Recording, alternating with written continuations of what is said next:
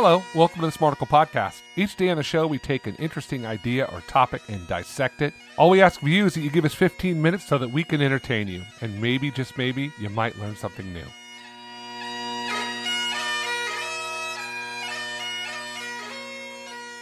Oh my goodness, do we have a treat for you today as we get to hang out with Barry Hoffner, founder director of Caravan to Class, which does a couple of different things from building and supporting elementary schools and rural villages around Timbuktu. Yes, that's an actual place. Also, Caravan supports female adult literacy programs and a university scholarship.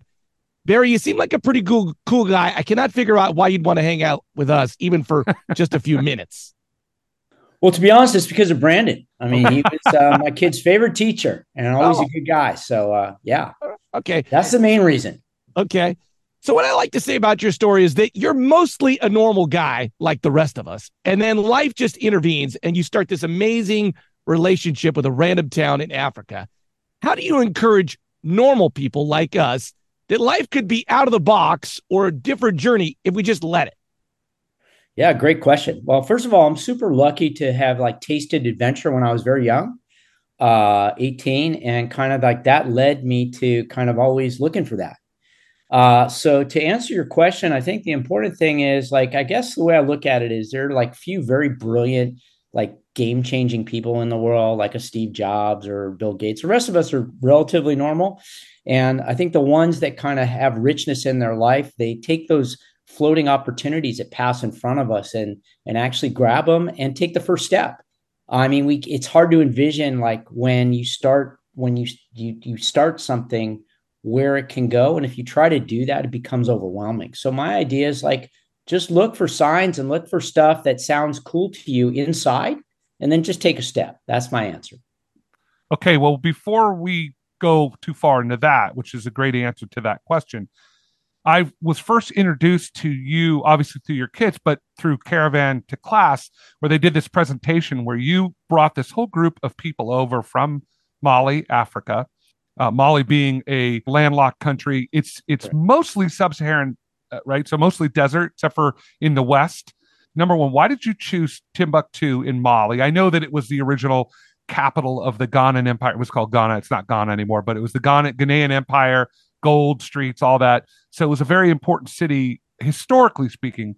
But what was the thing that made you say, man, I want to go to this country in the middle of the Sahara desert? Yeah, sure. So um, I guess first, I was approaching my 50th birthday.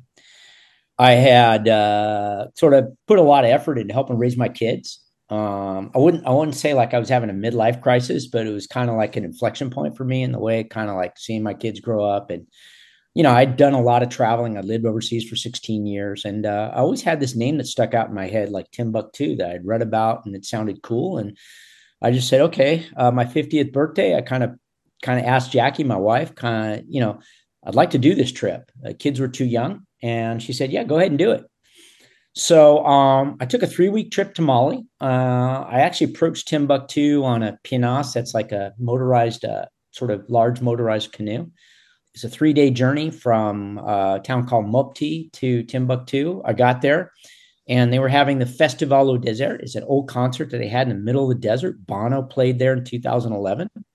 And it was just like an amazing trip. It awakened in me kind of the yearning for travel and these exotic places. And I was softened up for uh, one day taking a, a camel ride with my guide to a local village uh, and seeing that they had a, a, sort of an old mud hut school thing that was sort of dilapidated, I just decided that you know what, for my 50th birthday, I'm going to build them a school. Uh, we'll try to get friends and family to contribute. If not, we'll fund it ourselves to celebrate my 50th birthday. And so from that was born the idea of caravan to class because that area was historic for the caravans of gold, salt, and slaves, the three most important things back in the day in the 12th century uh, when Timbuktu became a known place. We have this friend named Esther, and she does a lot of work with Sudan. And she, in Sudan's going through a giant civil war, but she always is reminding us of this tiny, forgotten place that everybody in the world doesn't think of. And you've built this connection with these people that are forgotten and have gone through so much. Is it hard for when people when you say I'm I started this thing in Timbuktu. Are they like, ah, you're crazy? Or are you like, no, no, it's a really important place. Believe me. Yeah, well, honestly, all you have to do is Google the richest man to have ever lived, and it'll be King Mansa Musa uh, from the the Malian and Songhai Empire dynasty. And so that right there kind of like flashes out at you if you, you know, if nothing else will. Uh, the second thing is they have the ancient, uh, second most ancient trove of, of manuscripts in the world after the Dead Sea Scrolls that show that area to be a very literate place, not just for like science and for uh, poetry, but even for like uh, sexuality and things like that, which are oftentimes taboo in the Muslim culture. So, um, you know, the more you dig, the the music from there is just crazy. I mean, uh, the it's the forerunner to blues in the United States. I mean, there's so much to as you start digging to to be interested in. Isn't it called Tuareg? Um, so, sorry, what's that? What's the name? The music is it Tuareg? What's the name of the well, music? Well, Tuareg is one of the local Tuareg. ethnic groups, but um, you know, the the they have their own sort of special music, and uh, the beat is really uh, I don't know, it's really soul stirring. Hmm. So when you decided on starting these schools in Mali, what was the impetus? I mean, and obviously for for both gender, but it, it, uh, the Bourse Jackie, which is named after your late wife, the the scholarship is for or is for women from Timbuktu, correct? Sure. So yeah. So what happened is, um, once I returned from kind of deciding to build that school to see the school built, that was just going to be a one off project. So that kind of changed me. I was like, this is super cool. I got to do more of this. Uh, at that point, I couldn't really hit up friends and family for any more money. Um, so I started applying for grants. We were a very new foundation. Uh, took a while to get into that gig, but once I did, we became fairly well funded, um, and we started building a school or two a year. We're working on our 18th school right now. These are for um, in rural villages in Timbuktu for elementary school kids, for girls and boys. We've educated thousands of kids. I'll never get to know any of them. I will never even get to know whether most of them have learned to read or write. We're just providing a little bit of opportunity for a ton of kids. And after Jackie passed, a donor of mine had always been saying, Hey, if you ever see any young women who are educated who want to go to university, I'd be happy to help fund that. And so kind of the idea was born of creating a university scholarship in her name. Very selective scholarship. There are four high schools in Timbuktu. We do a lot of networking and uh, and publicity raising. We usually get about 50 applicants. We have a, a test that we hold once a year to gain a Bourse Jackie scholarship. We select the top five scores and then we just put a ton of resources into them, not just with financing their education, but sending them to Ghana to learn English, having a women's leadership program. We give them laptop computers. And we're really trying to create a future generation of female leaders. And uh, we've just finished our fifth cohort of five scholarship recipients. So we have 25 wow. women.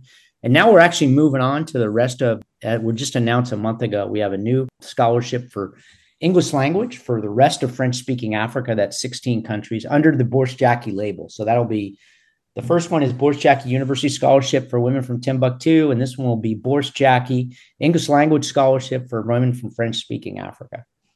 I was reading something about when, when I was sort of researching Caravan to Class. You had a statement you made that for these women, five a year, so that they go to graduate school, and that it was a intergenerational life change for them. And it really profoundly struck me. I mean, I was kind of choked up. I was like, wow, that's kind of crazy to think that sending, you know, you obviously invest a lot of time and money into these young women, or I don't know how old they are, but women, and it changes generations of people in this area. And I just don't think in America we think like that. Is it, can you speak to that a little bit, Barry? Yeah, man, I can speak a long time to that, but I know it's a short segment. um, so first of all, like what I was saying is before, like thousands of kids that I'll never get to know. Like I know every single one of these women that we have scholarship personally, and on a WhatsApp chat with them in French. A lot of them contact me personally, and I've seen where they live in Timbuktu. And uh, one particular, she lives her family. They grew up in a tent with no running water, no electricity. I saw them when they were 18 and selected, and I see them now. And honestly, man, I could just start crying over that right now Mm. because to change a life, like to see some and to change a life of somebody like so gracious and so uh, appreciative and wants to so badly be educated. They don't have the resources that we have here in the States. And knowing that they're going to go down and pass that on to future generations of not only just their family, but of their cohort. We get a lot of them to go back to Timbuktu, to go to the high schools to talk about their experience. We really feel like, you know, we are really changing lives. And that's, uh, that's very gratifying on a very kind of like selfish level, I guess I would say for me, just because I see it happening in real time. All right, Barry, we've debated traveling here on Smarticle a lot, like Americans on cruises, popping over to Italy, drinking a couple of cappuccinos, going to a museum, and then posting their pictures. but you're like a traveler's traveler. How would you encourage an American to be a traveler's traveler like you?